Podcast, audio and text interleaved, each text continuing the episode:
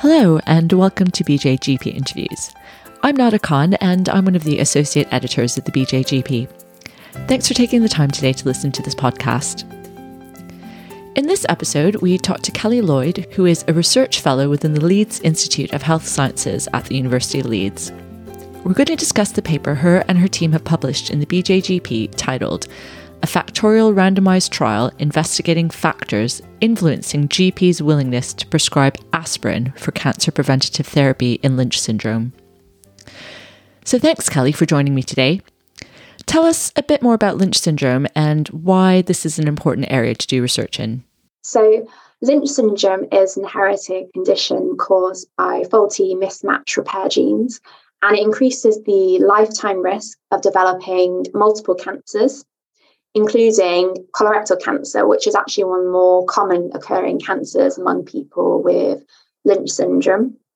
And this led on to research in the area about cancer prevention. So there are trials in this area that have found aspirin to be effective for reducing the risk of colorectal cancer. And there was quite a prominent trial in this area, the CAPP2 trial, that looked at aspirin at 600 milligrams daily and found it to be effective compared to placebo in the population of people with Lynch syndrome. So, following this, these studies, um, NICE in 2020 really updated their colorectal cancer guidance with a recommendation to consider daily aspirin for at least two years reduce the risk of colorectal cancer in people with Lynch syndrome. Okay, so in this study, you recruited GPs to a survey and looked at their understanding of Lynch syndrome and their willingness to prescribe aspirin in Lynch syndrome. So, talk us through what you did. Yes, so we conducted a two to the three randomized factorial trial. And exactly what we did was we recruited 672 GPs in England and Wales to an online survey. So, in this online survey, all GPs were presented with a case study. And in this case study, a clinical geneticist had recommended this patient, this hypothetical patient with Lynch syndrome, who was 45 years old.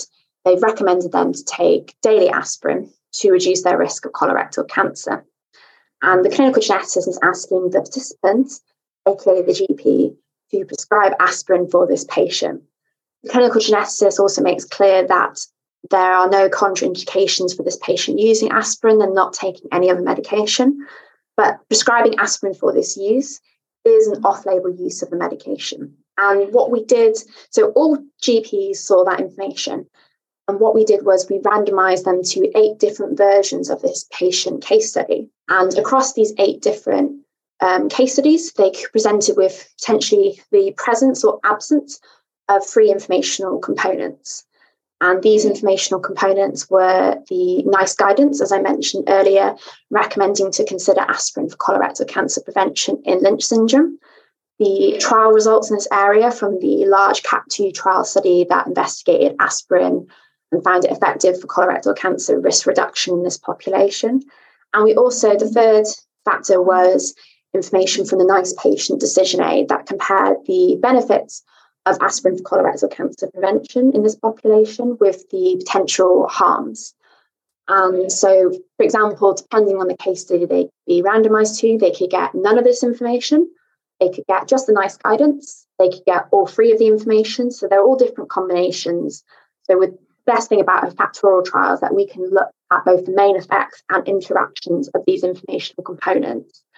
And the sort of main outcome we were looking at after they've been presented with these components was the GP's willingness to prescribe aspirin to this patient.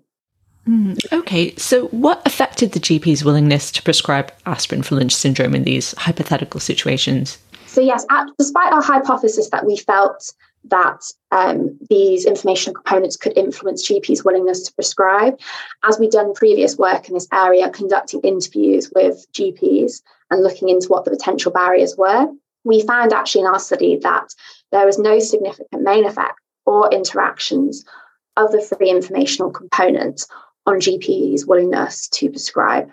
So, as far as where with the main outcome, we didn't find anything, but we did exploratory analyses just where we presented GPs with 14 statements and they just had to state whether they agreed or not if these factors influence their decision to prescribe aspirin. And among the unwilling GPs, we found that the most important factors that they endorsed for influencing their decision not to prescribe aspirin was the harms of aspirin, the dose of aspirin they were being asked to prescribe, because the dose of aspirin for colorectal cancer prevention is higher than might be seen for cardiovascular disease prevention. Typical doses in clinical practice are 150 to 300 milligrams daily. And another commonly endorsed barrier was the fact that prescribing aspirin for colorectal cancer prevention was an off label use of medication. So these are all exploratory analyses. They weren't the main hypothesis, but they are potentially some barriers that might be influencing GPs' decision making. And just going back to that, so although it was an off label use, mm. that was the suggestion from the hypothetical clinical geneticist in the case. Yes. So aspirin is used off label for colorectal cancer prevention, but in all the case studies, the clinical geneticist had recommended aspirin for this patient. It's just that typically clinical geneticists wouldn't prescribe the medication. It's a new medication, so typically they, you know, aspirin isn't suitable for everybody. There are contraindications, such as patients with a history of bleeding disorders and peptic ulcers. So typically a clinical geneticist would say, we recommend this, don't start a new medication until you speak to your GP and the GP can then check if they're suitable. And they will send a letter to the GP with this information. But that did lead to some interesting findings. It was only exploratory, it was an open text box. But in our survey, we also allowed GPs to describe other factors that influence their decision. And among GPs unwilling to prescribe, 16 GPs felt that they shouldn't be prescribing, that it's the role of the clinical geneticist. And 10 GPs felt that because aspirin could be purchased from the pharmacy, that they shouldn't be prescribing it and actually that patients should go straight to the pharmacy to purchase it. So that's two interesting points, I think. And mm. I know that there is some conflict sometimes in general practice when medications have been suggested by specialists. So, for instance, a parallel would be in mental health prescribing, uh, where medications are perhaps initiated but then carried on. And there's a question mark over who's responsible for the monitoring and dosage mm-hmm. of different medicines. So I suppose that kind of um, highlights the tensions that can sometimes occur between specialist care and general practice and prescribing. But I think an important point that you raised there was actually aspirin is available to buy. So, mm. would the clinical geneticist ever in these hypothetical cases suggest to the patient just go and buy the aspirin yourself and take it? Or was the recommendation always to speak to the GP? The recommendation was always to speak to the GP. Uh, yes, aspirin is commonly used for things like pain relief, and you can purchase it from the pharmacy. But this is taken aspirin daily, and it is higher doses, around 150 to 300 milligrams. So it wouldn't really be recommended for a patient to go straight to pharmacy, they are typically recommending them to always speak to their GP. But I think that also brings up an interesting point where it is cheaper to buy it from the pharmacy for the patient, and it would be more um, expensive on prescription. And I do sympathise with that for the patient, but I still there is important reasons people should be speaking to their GP to see if it's suitable for them. And past that, maybe decisions can be made about how they go about purchasing it. But it is really important to always speak to the GP first just to see if they're suitable for it. And for example, people who are also at older age may not be suitable for it. They can get increased risk of adverse effects from aspirin. So that's typically why this pathway exists. But it isn't a very well known pathway. It isn't, there's not, it's not written anywhere. It's not discussed. And we really felt that in this study, one of the conclusions was there's a really a need for local pathways, setting out the responsibilities of community pharmacists, specialist clinicians such as geneticists and GPs, and setting out what the roles and responsibilities are for each of these people so everyone is aware and also that patients are aware. And were there any other key findings that you wanted to highlight from this research? Yes, um, we also, I don't think I've mentioned it yet, um, but another secondary outcome that we looked at was GP, after reviewing the case study, what GPs um, comfort was discussing the harms and benefits of aspirin was with the patient. We found similarly that um, there was no significant main effects or interactions of the free informational components on GPs' comfort discussing aspirin. The Vast majority of GPs were comfortable discussing aspirin with patients. So 76% of GPs felt comfortable discussing aspirin with the patient. And actually, I forgot to mention earlier that vast majority were comfortable prescribing. So 80% of GPs were comfortable prescribing aspirin for the patient. But there is still that um, nearly one in four GPs aren't comfortable discussing aspirin for colorectal cancer prevention with the patient.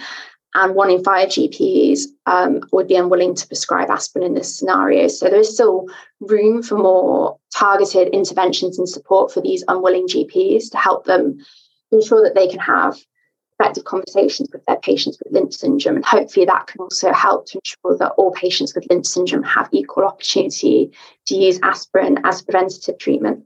And what do you think the take home message here is for those people working in primary care?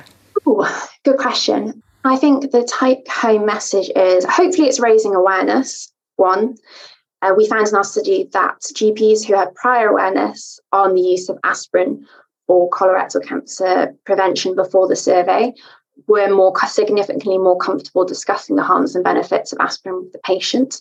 So, firstly, this study and other things is just raising awareness of Lynch syndrome and aspirin for this purpose.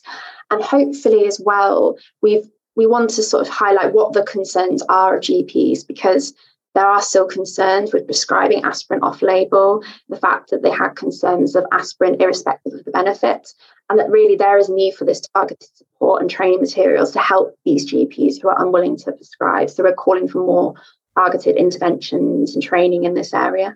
I suppose also um, in terms of just communication between potentially clinical geneticists and GPs, or I don't know if you have a sense of mm. how common Lynch syndrome would be. So, would a GP mm. expect to know about Lynch syndrome or have patients under their care with, with Lynch syndrome?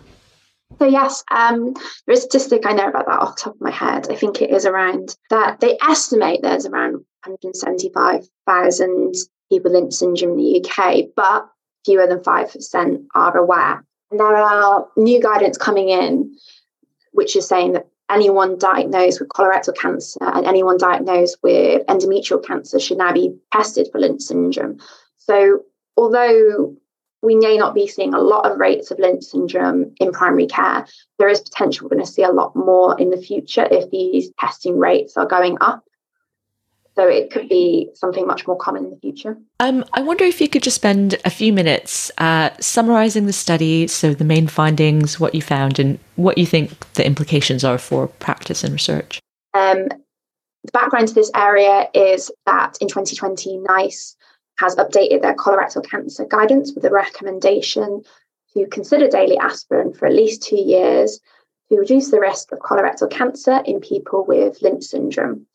So, prescribing uh, aspirin is likely to occur in primary care, but there may be barriers to prescribing. And in our study, we tried to look at if we could sort of alleviate potential barriers to prescribing by conducting a randomized two to the three factorial trial. And we recruited 672 GPs to an online study. And in this study, the GPs were randomized to different case studies. Across all the case studies, the clinical geneticist had recommended to the GP that they prescribe aspirin to this patient with Lynch syndrome for the purposes of colorectal cancer prevention. But across the different case studies, we manipulated the type of information they were shown and the how much information they were shown. And the three types of information we manipulated was the awareness of the NICE guidance, the previous trial results in this area, and information from a NICE patient decision aid that compared the benefits of aspirin for colorectal cancer prevention with the harms. And the main outcome we analysed was GP's willingness to prescribe aspirin for this hypothetical patient with Lynch syndrome.